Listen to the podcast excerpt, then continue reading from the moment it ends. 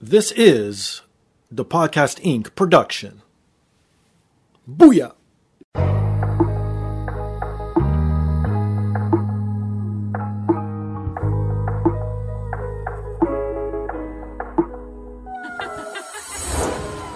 And now, this is the moment podcasting fans listening around the world have been waiting for.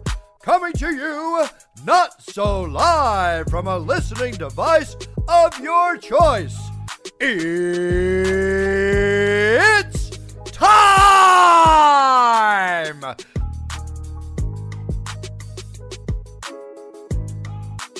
Podcasting out of this corner, a mixed martial talker holding no professional record. He stands at six feet one and one half inches tall, weighing in at whatever he feels like. Hailing out of Toronto, Ontario, Canada, presenting the sometimes angry, always funny, self proclaimed podcasting champion of the world, Steve Fingerstyles.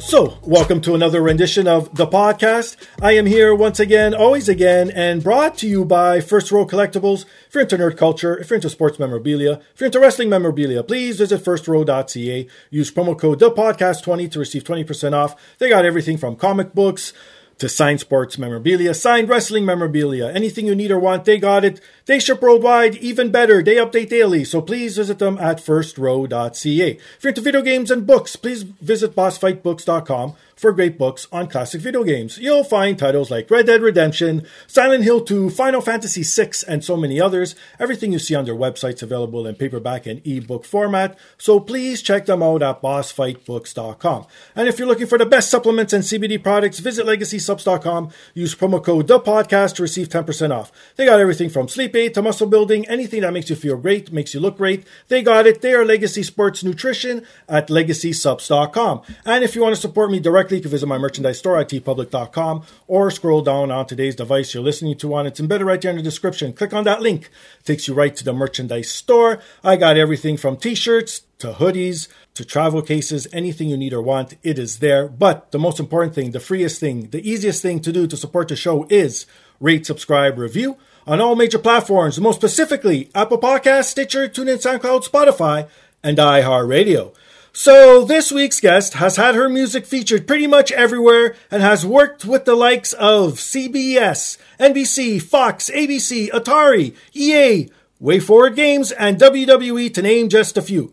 She is a composer, music producer, and recording artist, Megan McDuffee. Hello. Thanks for having me on here. No, thank you for being here. How are you today? I'm doing pretty well. How about yourself? I'm doing great, and so many things already just off the bat. So many great companies you've worked for, so many projects you've worked for. How about this to get the ball rolling here so people get to know you? What made you get into music and want to do this for a living? Yeah, my origin story. Right? I get asked this question a lot. Um, it was never a question of what I wanted to do when I grew up, essentially. I always knew it was going to be music. Okay. I've gravitated towards music in one form or another since I could walk and talk. um, yeah. And, you know, that took the form in the beginning as private piano lessons and voice lessons. And then Oh, in high school, it was choir. And I got to travel the world essentially with doing choir festivals and things like that. So that was amazing. And then it didn't sort of take this um, media trajectory until my um, my undergrad work at UC Santa Cruz. So that was sort of the evolution of it. And uh, yeah, So, what made you want to go It's- from it's been- performing and touching an instrument to making the music behind it? Yeah, so I had always kind of been into film soundtracks. Um, I didn't really make the connection that that is what I wanted to focus on until until my my bachelor's degree. I um, I started out as a vocal major because that's what I've I had been doing. I've been singing my whole life, and so that was just sort of a default. And I took a film music class, Okay. and I had a eureka moment where the light bulb went off in my head, and I was like, "Oh, well, of course, this is this is it. This is for me. This is what I want to do." Sure. And so at that point, I started really focusing on orchestration and arrangement and mm. the composition and production side of things. Now, are you like me, where in today's generation it's sort of different from like say even the seventies to eighties to even nineties, where soundtracks made a movie, where now it's a, pretty much a forgotten lost art? Yeah, it's been an interesting it's been an interesting journey.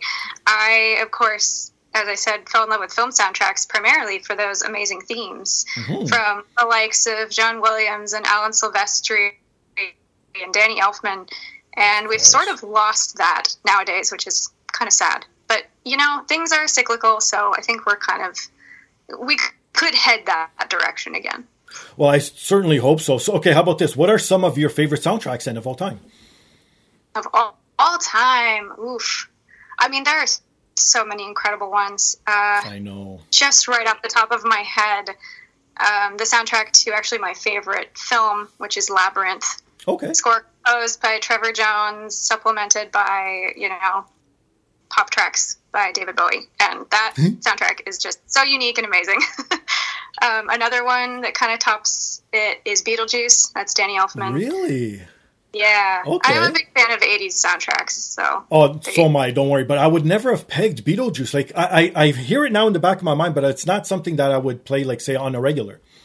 Right, right, right. Yeah, that makes sense. Uh, like one I remember always, and again, this is going back to, and uh, it was uh, on the cusp. So I, I wasn't really a child, so I was already old enough to know what was going on in the world. I was pretty much teenager going on to adult, I believe, when this movie came out. When the Lion King soundtrack came out, oh my god, that to me was one of my favorite sound. Like I'm saying, like not orchestra, like music based soundtracks of all time. If you're going orchestra, I like the like the old school, like say like Star Wars type of stuff. Like Superman had a great score as well. I remember like the original ones and like stuff like that where it had like that orchestra behind it where you felt the music, right? Absolutely. Yeah, I definitely. Once I hit college, I was like, I want to know how to do that. I want to know how to write for every single instrument in the orchestra and have Oh, wow. an orchestra play this piece. And uh, I can do that. I haven't had many chances to do that, but I can do that. So are you able to play pretty much every instrument that's out there? No, I can't play all of them. I can Okay. just write for them. I play, I dabble in about five instruments. Oh, still, that's that's still impressive nowadays. Like I was, we were talking about this the other day with with one of my neighbors, and where we were saying that reading music and perform it, that's a language in its own right, and people don't realize it's it's sort of like learning English or like a second or third language. You know what I mean? Like learning to read music, like being able to play and r- read music. I think it's two, two totally different things. Yeah, it is. It is definitely a language. Um, yeah, I mean, I've kind of worked my whole life to be able to do that. So, like learning a second language, it, it's totally the same thing. Oh my! So you've composed for a ton of work for TV, movies, music videos, all all these fun projects. How about this? What when you're looking back to your earlier projects, is there anything that you would have changed, or even that you cringe at, looking back now with how many years experience you have? Oh, of course. I just think any creative, even you know, as soon as a project's out the door, sometimes it's like, oh, I wish I had done that one thing differently. Um, for me specifically, it it was the post production side of things, so the mix and master. Um, that's something that took me a little bit longer to really hone and really get to that commercial level. And and I look back on some of my older released stuff or older stuff that still gets placed in television shows, and I'm just like, oh, if only I had known that technique that I know now. Right, but it's good that evolution because you see it. Well, most specifically in recording artists, obviously, like their earlier stuff is their greatest stuff. You know what I mean? They don't really evolve and get better.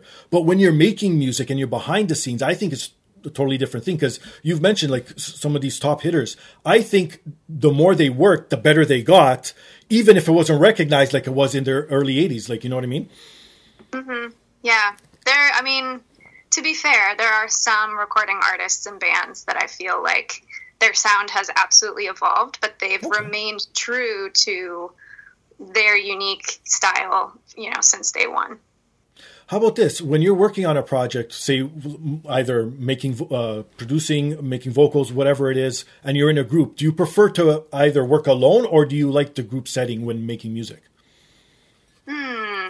Well, I've mostly worked alone, um, but I supplement that with a lot of collaborations for fun, essentially. Okay. Uh, and it, it's great. It kind of breaks up the monotony and the sort of I don't know the like inner monologue that's going on in my head when I'm sure. just you know me in a bubble in a room in the dark producing. Um, so yeah, it, I don't know if I prefer one over the other, but I like a good balance of both. So, what are some of your favorite collabs over the years? For whatever reason, not only because it was good, but because you had a great time or just the atmosphere alone. Yeah, um, let's see. I probably would have to say the first track I ever collaborated on with the artist Moonrunner 83. Okay. Um, it sparked an amazing friendship because of, nice. you know, just we were two strangers meeting over the internet. He thought I was in Ireland. Oh, wow. I thought he was in Ireland because we met on we That's met hilarious. on a um, it was like a UK message board, and okay. so neither of us realized that he was in um, Calgary and I was in the states. So it's just kind of funny. funny. And then so you know from that blossomed a great friendship, uh, a song that you know kind of became bigger than the both of us, and I got a chance to fly up to Calgary and shoot an amazing, epic, 20 minute long short film wow. slash music video for that project. So it it was like the avalanche that uh, that kept on going. So that that's definitely one of my favorites. Um, another one of my favorites is sort of similar. Um, I reached out to an artist called Alex. Okay. Uh, I liked his stuff a lot. We collaborated on an entire album and then um, a few singles here and there. But again, it's he was producing stuff that I never really would have come up with. Like his style is kind of different oh, from mine. Okay. So I think that's my favorite part of collaborating is getting that infusion of different flavors, I guess, if you will. Because one thing I've always wanted to know about music producers or composers, when you're giving a project, say the the company that wants you to work for them, but they're giving you a genre you're not really a fan of or enjoy. How is it to make music in that genre that you're not comfortable with? Oof, you know, I haven't had to do a ton of that. I have been stretched creatively where they'll say something like, "Okay, we want it to be big band swing, but also electronica," and so like I I, you know, I can do both of those separately, mm-hmm. but I've never tried to combine them. So I've been stretched creatively like that, and those are always really fun challenges. But I've never been asked to produce something like top 40 country okay. or super hardcore gangster rap. And, you know, those I would not really sure. normally dabble in. Um, so I don't know. I kind of look forward to some curveballs now and then. It just, it, it keeps my chops you know, keeps keeps my chops up here. No, that's good because that that leads into my next question, where I guess you wouldn't turn down any project, then you would face it straight on and just deal with it, then, right? I would, yeah. If the only if the only bar to entry was that it was a, an unfamiliar genre, you know, budget and other things notwithstanding, of course.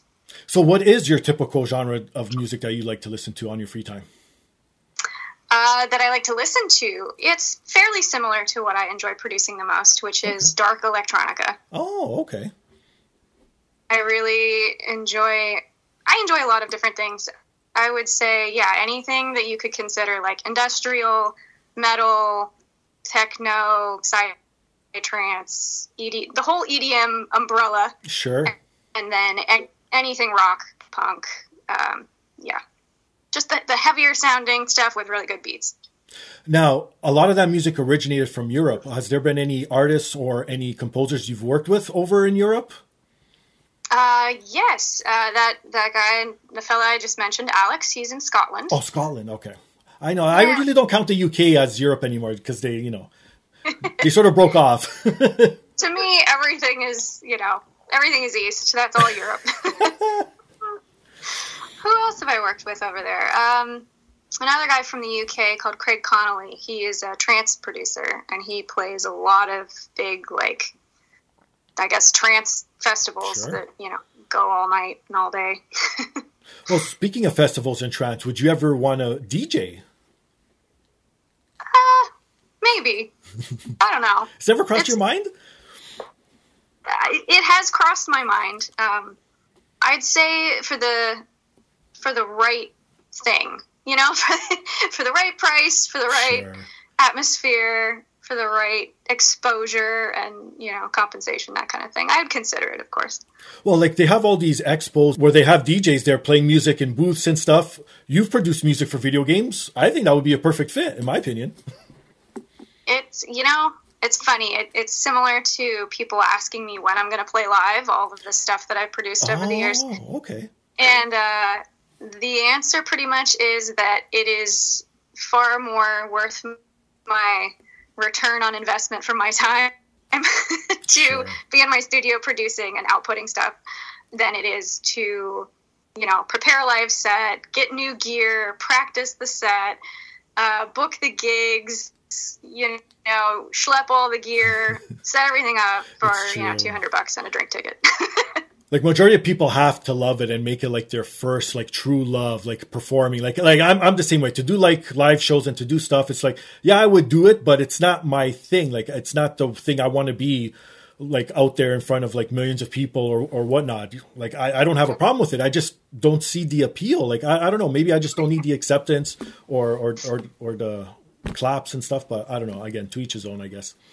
I would love to perform more. It's just a logistics thing. It- You know, it's Mm. a it's a time versus money kind of kind of deal. If if somebody were to set all of that up for me and I could just show up and perform, There you go. that would be different. I could I could get behind that one. How about a franchise that you've worked with in the past, but you were a fan of first? Hmm. I actually don't have any of those. Really? so every every project you've worked on or any company you've worked with, you just really weren't following them beforehand or n- nothing like that? Uh, yeah, pretty much. I mean, I obviously had heard of Atari before they came to me. Oh, well, sure. Uh, but I, you know, it was sort of a, a passing thing. Like, oh yeah, I may have played Asteroids and Centipede in an arcade way back in the '90s, but I never had an Atari system at home. Uh, same with WayForward. People were really into WayForward games and um, the River City Ransom series that came out on Super Nintendo way back when, before WayForward had anything to do with it. And so when I got to do River City Girls, people were losing their minds over it. And I was like, oh, yeah, I kind of heard of this franchise. Let's, you know, see what happens. and it turns out it's like this huge thing and it's got a big legacy. And I just missed that boat, I guess. now, do you think you would work differently if you were a fangirl of a company that you were hired to work for? hmm. Probably not. I, you know, I put on my professional hat. Well, that's good that you could do that because some people would just go with their emotions and think that, oh, I got to impress them instead of bring what they saw in me first. Like, you know what I mean? Like, Sure, it, yeah. sometimes it screws with people's minds because you got there for a reason, but then when you're there, you think you got to please them a certain way because you've seen everyone else in the past, right? So it's Yeah, I mean, I've definitely gotten hired by companies and have had those moments where I get off the phone or I read an email and I'm doing a little dance and having that fangirl moment. Um, but yeah, I, I wouldn't say that it changes the way I work. now how about music placement? Like, for those who don't know, what exactly is music placement? Because I think you've done this for some TV series, if I'm correct. Yeah, yeah, Okay. you're correct. Um, yeah, music placements, aka sync licensing. Okay. Um, yeah, so essentially, how it typically works, I'd say in the majority of cases, is that a composer producer like me, songwriter, and artist will submit their music to a music library or a production music house that has basically connections to uh, those, you know, studios, the post production houses, um, directors and editors, etc., will be looking for music, and they will go to those libraries. And so those libraries kind of serve as the middleman, right, between the artist and the production company. Okay. So that's kind of how it works. Um, you give you give the library your music, and you hope that somebody finds it and licenses it. Oh, okay. So that's how it works. So it's not like you're working directly with those companies then. Correct. Yeah, it's Ah. all usually through a third party. You know what? That sounds a lot better in my opinion. Tell you the truth. It it is and it isn't. You know, um, it can be really nice to have a direct contact. Okay. Say you're best friends with an editor and you're just feeding him or her music all the time. That's great, right? You don't have to give a cut to anybody or just sit collecting virtual dust, which happens a lot of the time. um, but at the same time, yeah, it's it's kind of nice to have a collection of yours sort of being housed somewhere sure. Uh, where more people are potentially going to come across it. Um, yeah, I mean, it really just depends. So it, it can be hard to make a living on just sync licensing, but some people do it. Some people ha- work with one library, Wow. not a ton, and they just land placement after placement after placement. It just really depends on who's looking. Yeah, no kidding. And you also had your music featured in trailers such as Predator and, and other sci uh, horror sci-fi genre stuff. Now, how does that happen where you get your music in the trailer but not necessarily in the actual movie itself? Yeah, so uh, I would say again, in 99% of cases, trailer music is sourced specifically for the trailer. It almost never comes from the movie or the movie's composer. Like, that just doesn't Really? really happen unless there's some main theme song that they kind of want to use in the trailer. But yeah, most often it is, you know, they need those huge risers, those huge hits, those gnarly sounds, the the, the drops and the all Actually, of it, yeah, the explosions. so trailer editors are looking for trailer specific type sounds. Uh, um, with usually a three or four arced structure. They're very specifically structured, where you got, you know, a little rise, a, a break, a bigger rise, a break, and then like a huge climax, and then like this massive stinger at the end. They're very formulaic. Um, so yeah, for trailers, it's pretty similar. Okay. Uh, in my case, I wrote basically. I worked with a company called Position Music, and they essentially commissioned me to write an entire album's worth oh wow. of sci-fi slash horror flavored trailer pieces hmm and then they had this nice little collection from me and they pitched it to you know all of the trailer houses and production companies that they had relationships with and that's kind of how that happened for me and i'd say of the trailer composers that i know that is very typical Oh wow, that's pretty cool. Now, speaking of sci-fi, you also composed for Star Trek Progeny. How was that experience for you? And are you? I didn't even ask. Are you a sci-fi or horror fan to begin with? i am absolutely both a sci-fi and Oh, horror beautiful. Okay, good. So am I. That's awesome. I love both of those genres to death. One of my favorite movies of all time is The Fifth Element, and you can't Okay. get more simple than that. no, I love it too. yeah, it's amazing. Uh, uh, horror movies, yeah, I, I could list a million horror movies I love. Um, so Star Trek Progeny, that was only a track of mine that that was basically licensed for their little like Kickstarter trailer thing. I didn't actually work oh, on Oh, okay. a series. Yeah, so it was a sync licensing type thing. So I, I basically didn't have any interaction with anybody. So how about this? Since you are a sci-fi fan, are you Star Trek or Star Wars? I don't think there's an or. I think it's Thank an you. and. Okay, I'm the same way because I enjoy both just as much because they have their Yeah. pros and cons, and they're so Yeah. like people say that they're the same. No, they're not. That means you don't know what the hell's going on in either or.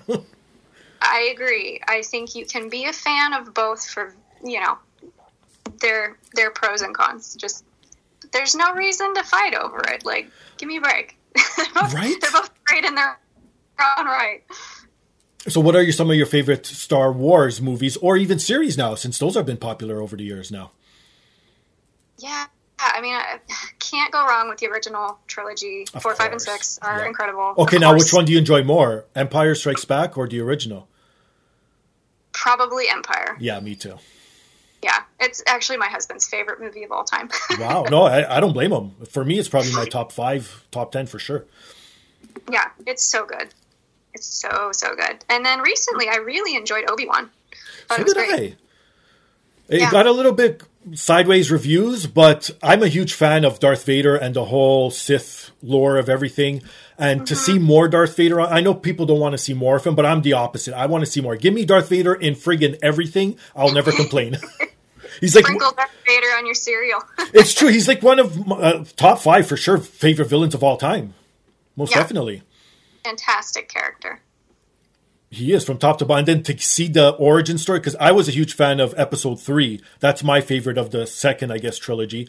But I almost enjoy it more than Return of the Jedi, to tell you the truth. Like, there's something about that whole story of seeing Darth Vader come to be. And when he puts on the mask for the first time, oh my goodness. Like, just that moment alone makes that, that movie w- one of the best in, in all of the sagas.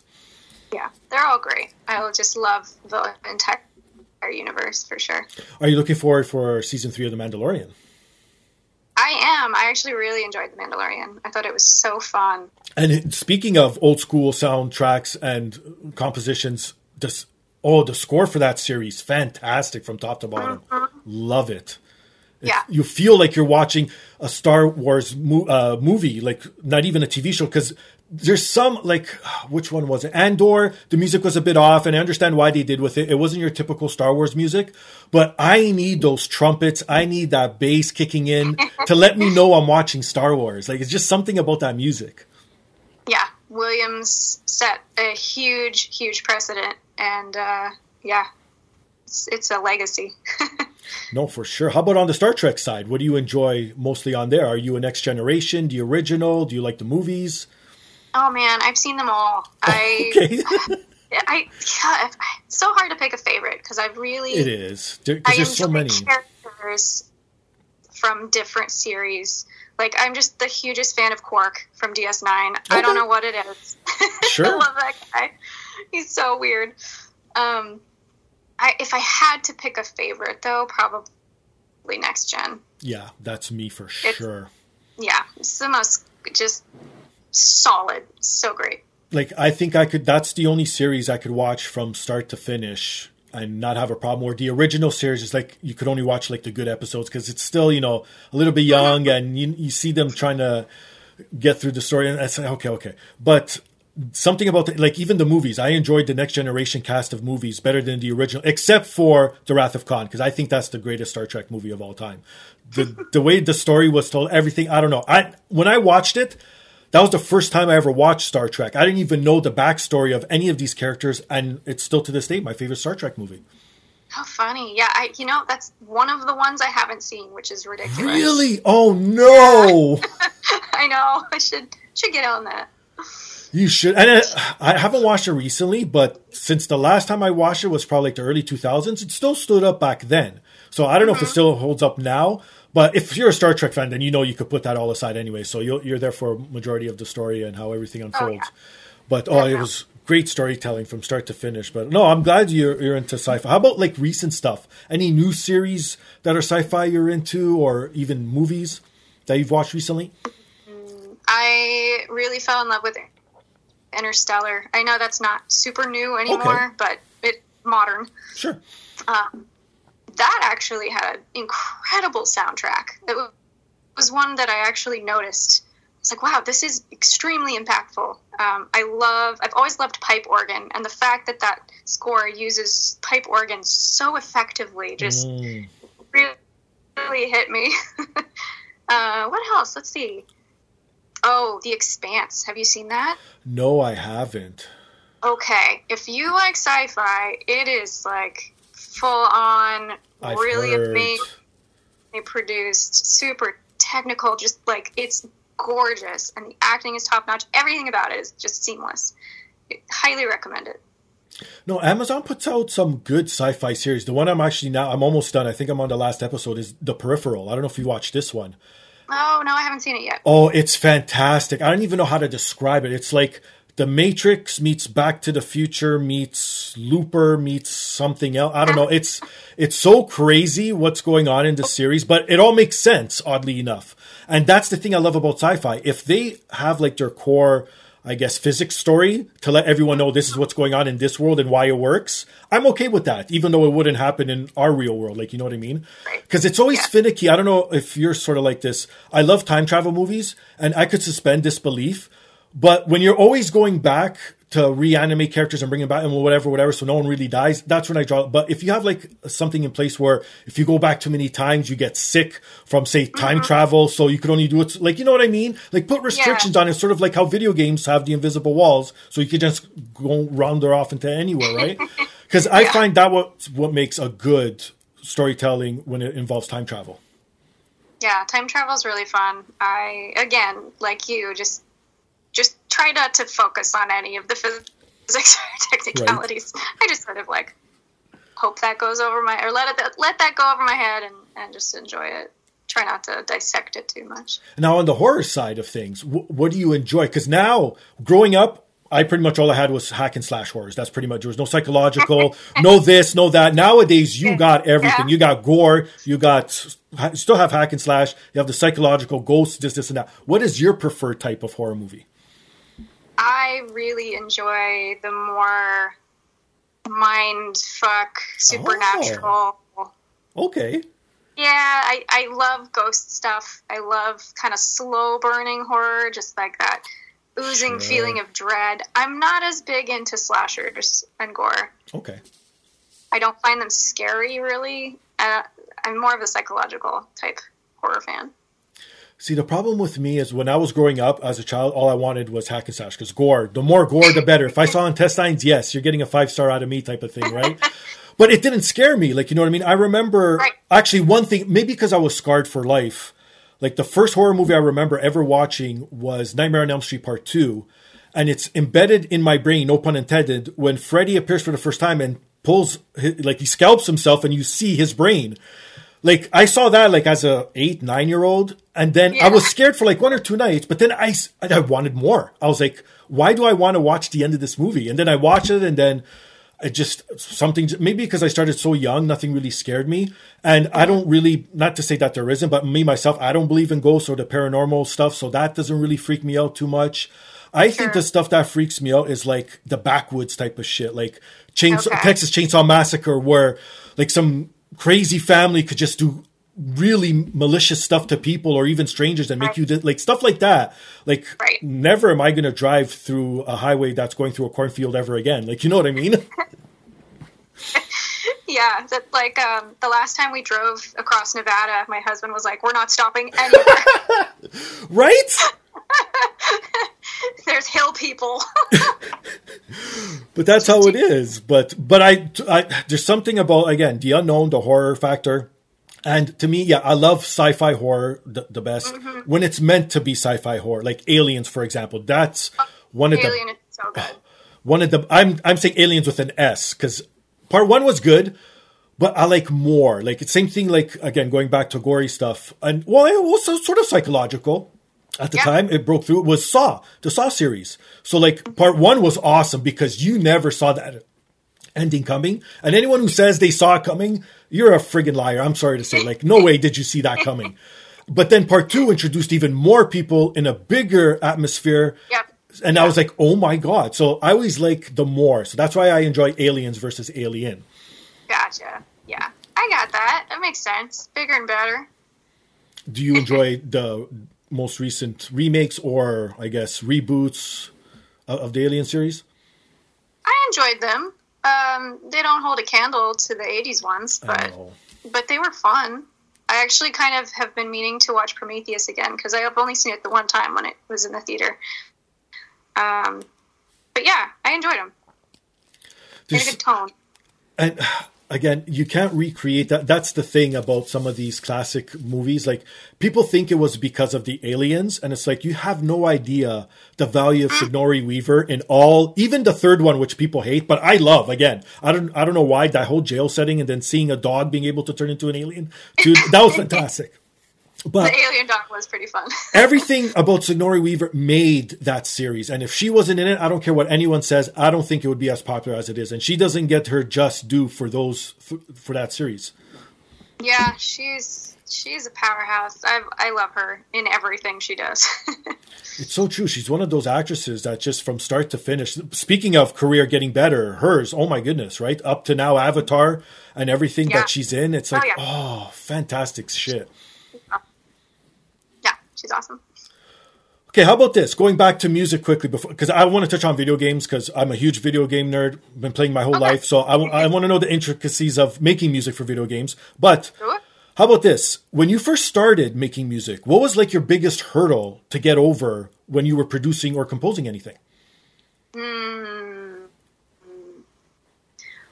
Uh, there were a few things. I would say the limitation of the realism of the software that I could afford at that point. Mm. so trying to, you know, orchestrate the things with samples that sound like ass, that's no fun. Sure. um, that and like I said, kind of the post production side of things, the mixing, mastering, uh, that took longer in my journey because it wasn't as intrinsic, I guess. Like I've never had a problem with uh, with hearing things and with music theory and reading music, Sure. but I was, you know, that like came easily for me. It was more natural in in my body and my mind, but then mixing was something that I kind of had to start from scratch. Like Oh. I have decent ears, obviously, but I had to train them. Whereas when I went from you know day one all the way through grad school, I was training the theory and the ear training and that kind of thing, and I wasn't as focused on the mixing side. Sure. And then when I got out of college, I was like, okay, now I have this huge foundation, but how do, how do I make it sound good? And it's so crazy the advent of technology too, and I'm sure you could attest to this from start to now, where you could do everything on even your phone nowadays. I know it doesn't sound as movie professional, but it's pretty close to how it was back in the day, holding a camcorder trying to make your own home videos. You know what I mean? And Yeah. in your opinion, what do you enjoy more, working with like the old school analog versus the new school digital stuff? Well, I didn't actually use much analog. Really? I, Okay. yeah, yeah. Um, the one analog thing I have is behind me here. It's the Roland Juno synth, and that's like Okay. ancient 88 you know doesn't even have midi it's like just you know input and output um, so yeah I- when i started composing and producing it was it was all digital i was working in a little free program in high school called anvil studio. And it was this dinky little general midi sound font kind of thing. Um, and it basically was just stacks of uh, sheet music looking things. And Okay. i would click to place notes. And it was i was like building music that way. That was sort of Oh. my first yeah that was the first introduction really to composing that way and then from that point on it was fruity loops and then Hmm. logic pro and that's kind of like where the the uh, digital thing really took hold um, but yeah I, I was i guess just after the transition from studios using mostly analog to to digital Oh, that's pretty cool. Okay, now back to video games then. You mentioned Atari, River City Girls. What was the first video game you ever worked on, and how did you get into video games?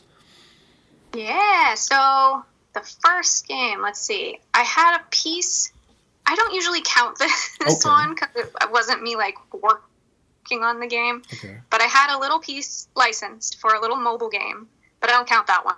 Okay. Um, that wasn't my foray into the game industry. Sure. I used this other story, which is that I went to uh, GDC, which is the Game Developers Conference in San Francisco. Yeah. Happens every year, and I just happened to be seated at an awards ceremony. I was sitting next to a guy. We struck up a conversation. Mhm. He was a game developer.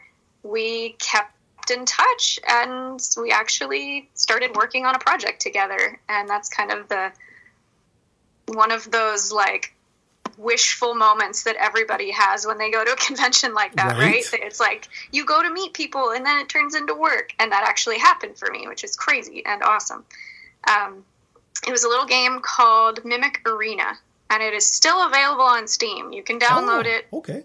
It's uh, it's pretty fun actually. It's very chaotic. It's a good party game for you know two or four players, that kind of thing. Oh, there you go. Yeah, so that was that was my first real game gig, if you will. I can't remember what year that was. Probably 2014. No, Okay. even earlier than that, 2013. Okay, there you go. Yeah, so like 10 years ago. Okay, that's well, again, for someone like myself who's in his mid 40s now, that's fairly a short period of time, but for a teenager, that's after life. Right, I know it's all relative. so how did River City Girls come to be? Because again, I'm one of those people you mentioned it has a great following. I played it on the original, uh, the little blocky dudes walking around. It was just a fist coming out, like you know what I mean, exact. But the one thing that I loved about this, because I'm a huge fan of open world type of video games where you could go wherever you want, and even though you couldn't go wherever you want, this was one of those first beat 'em ups where you don't have to go down the path the developers told you to go down. You could go and branch into different areas and, and things, right? So when I saw this was coming out, I was like, oh my God, this is a game I have to play, which I have.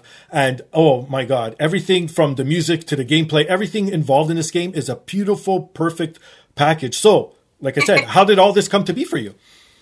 River City Girls was a big, uh, big networking miracle for me. Okay. Uh, for a couple years, maybe I had been part of a community, a group, I guess, um, of video game music lovers and arrangers and composers Mhm. called the Materia Collective. And I kind of knew, you know, it's not like a huge group of people at that time, it wasn't. And um, one guy named Dale North, he's an incredible composer, video game composer. Um, he was friends with the team at WayForward. Okay. And they were talking one day, and WayForward said, Hey, we're going to be working on this secret game. We need. Do you know anybody who, you know, um, produces and composes specifically kind of 80s sounding synth pop? And Dale said, Oh, I might know somebody. and at the time, I didn't know Dale had even heard my music, let alone knew who I was. Even though we were both in this group, Right. I guess he had heard my name in passing and checked out my music. I don't know.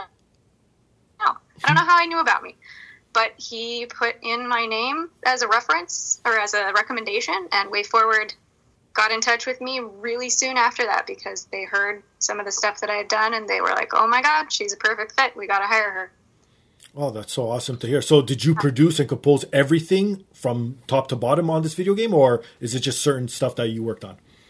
Almost the entire thing. I did 50 out of 60 songs. What? Yeah, on that first one. And then on the sequel, I did. Did I do everything? I did all but one track, so I did 46.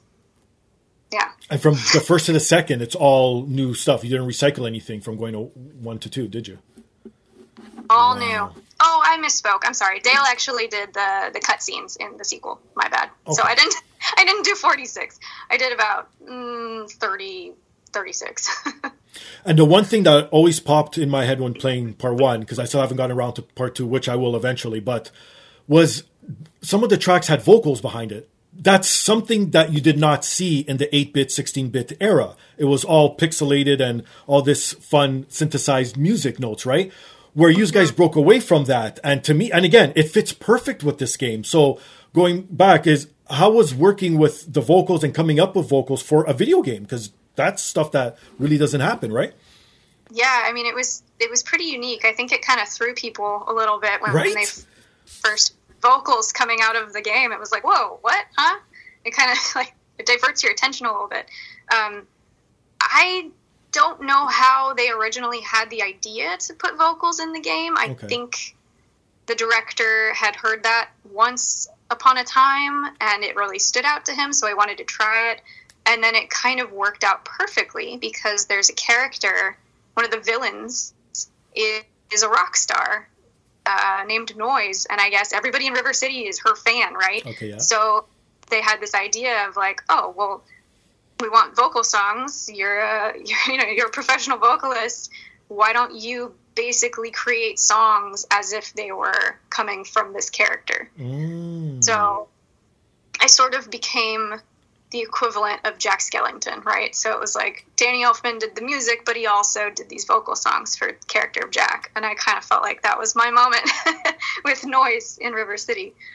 Um, yeah, it was it was so much fun to produce those songs. It was basically like they gave me a style, a genre that they wanted throughout the whole game, and they said, "Okay, you're creating from the point of view of this noise character. Here's a little bit of her backstory." Ah, and that was my template and i just kind of ran with it Yeah, because I'm always interested to know if the composers get to see the finished product beforehand or even play it in terms of video games when you're producing stuff. Or is it just like you said, the company comes to you, this is what we want, here's the direction, here's the backstory, go. yeah uh, it kind of just depends on where the company feels like they want to bring you in uh, in my experience Sure. sometimes it's very early on and i'm sort of working alongside the development team Mm. uh, in the case of river city i didn't get to see much in the way of gameplay when i first started out they brought me in pretty early so all i had to work from were uh, character art design uh, descriptions of the areas and the Oh, levels sure. in the game Okay. and that's pretty much it like Wow.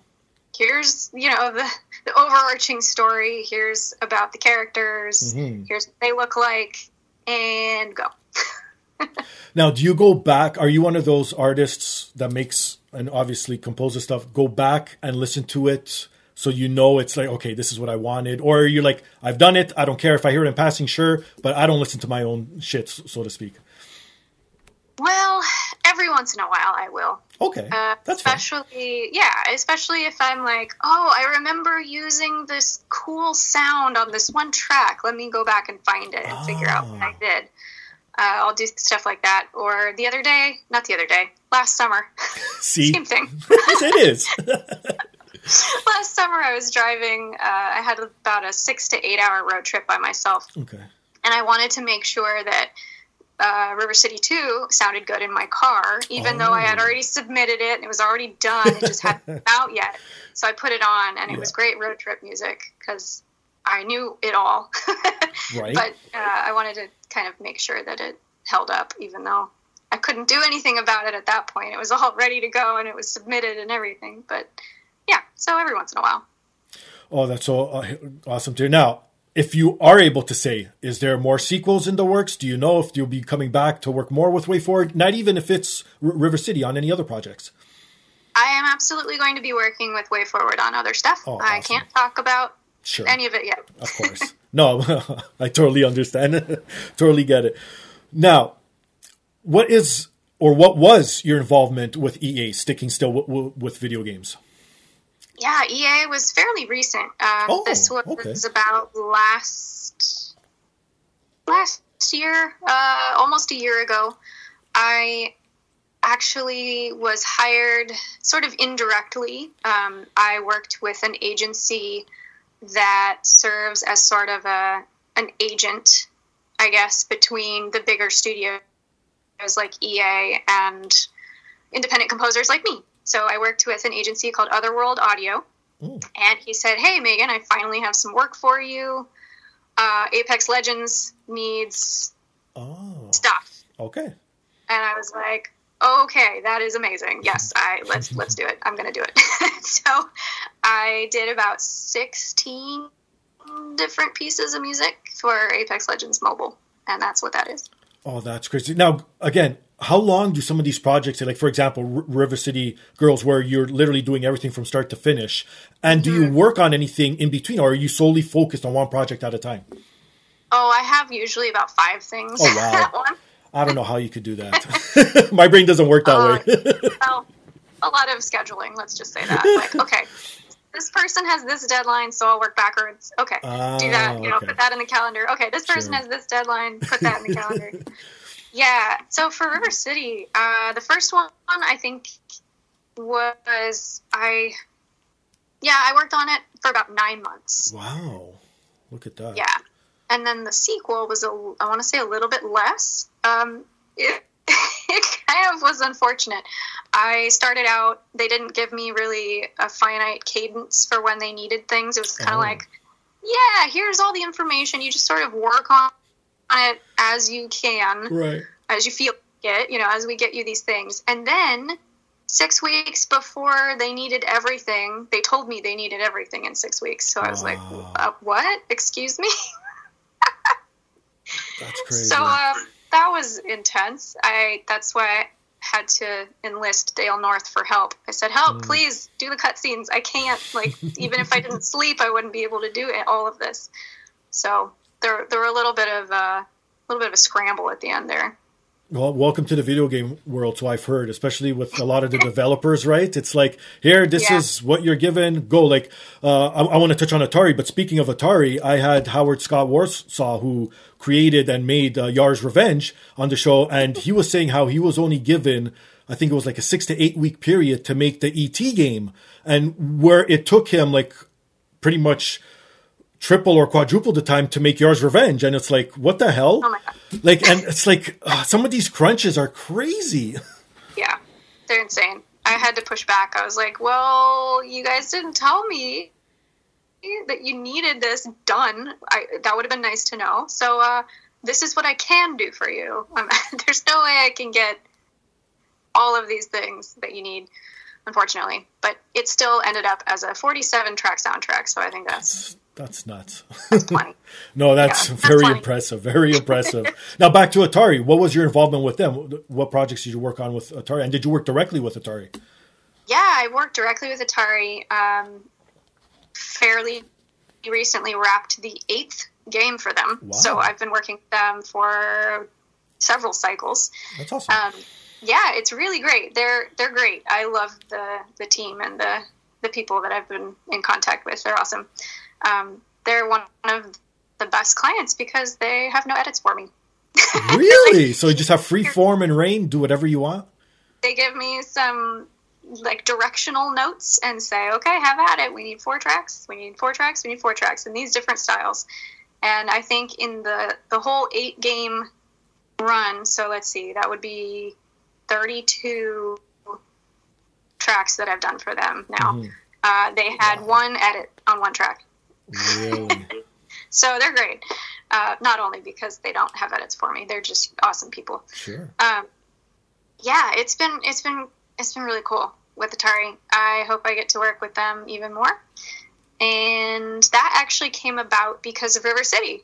One Oh. of the producers on uh, when Atari announced their recharged titles, so they started with Centipede Recharged. Mhm. One of the producers had either been playing River City Girls or his daughters were playing it, and Look at that.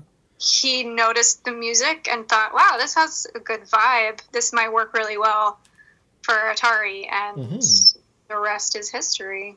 As they say, right? No, for sure. Now, how about this as a music composer? Because in when you're creating video games, a lot of these developers put like Easter eggs and little hats off to themselves. Is there anything that you can do in music? Like, do you drop something in there that only your ear could hear, and you're like, "That I know this is mine." Like, you, you know what I mean? I do know what you mean. I haven't placed any little secrets anywhere. Um, although, Oh, in the sequel, if you approach a certain window in River City Girls 2, you can hear me singing in the shower. really? Yeah. That's hilarious. So there is that Easter egg, but that wasn't my idea. I just went with it because the director was like, "Hey, you know what would be funny? oh, so are you an actual gamer?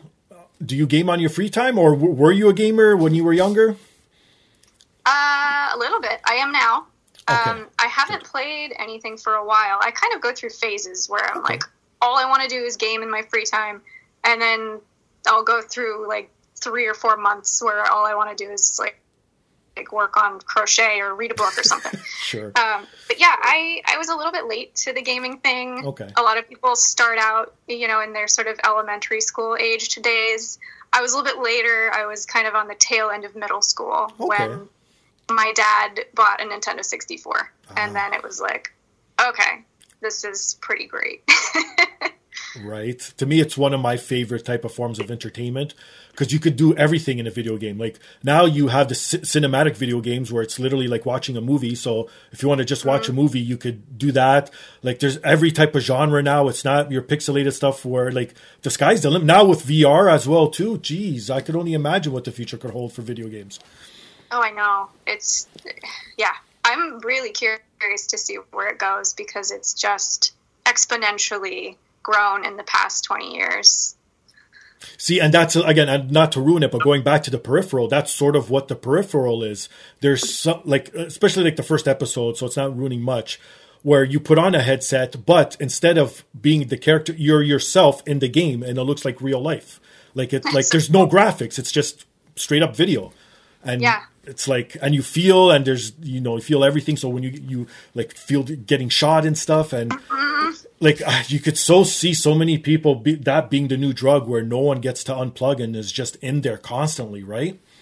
Absolutely. I'm actually reading an amazing sci-fi series right now that is exactly that where oh, people okay. have neural um, they call them shunts in the book, like okay. a neural shunt where they literally just plug directly into the network. Wow, and that's scary. It's so, oh my God. If you're a reader and you like sci fi, you have to check out this series. It's called Otherland. Otherland? Okay. By, by Tad Williams. It's incredible. If you like sci fi, it is the coolest. I call it kind of like a cyberpunk fantasy okay. series. There are four of them. They're really chunky. Okay, no problem. I think I started last April. Yeah, I started reading them last April. And so it's almost been a year and it's taken me almost a year to read all four of these. That's how big they are. I'll almost definitely have to check them. Yeah, because I'm the same thing. If I'm not reading books based on video games or the story of a video game, I, my go-to is, is, sci-fi or even horror. I used to be a huge Stephen King fan back in the day when he used to actually drop good stuff. His later stuff, not see. There's another thing. See what I mean? Like in writing, mm-hmm. some some authors, their first few books are like, oh, but then after everything else, you could tell is just a money grab. They're just using their name, right? Yeah, it's kind of too bad. I really enjoy Stephen King too, but I I agree with you. The earlier stuff is tends to be more of my thing than the later stuff. And I just I know it's hard, and I don't make it myself, so I shouldn't be one to digress about this, but it's like, how is it dropping the ball on such a great novel, turning it into a movie? Like, the story's already written, it's right there.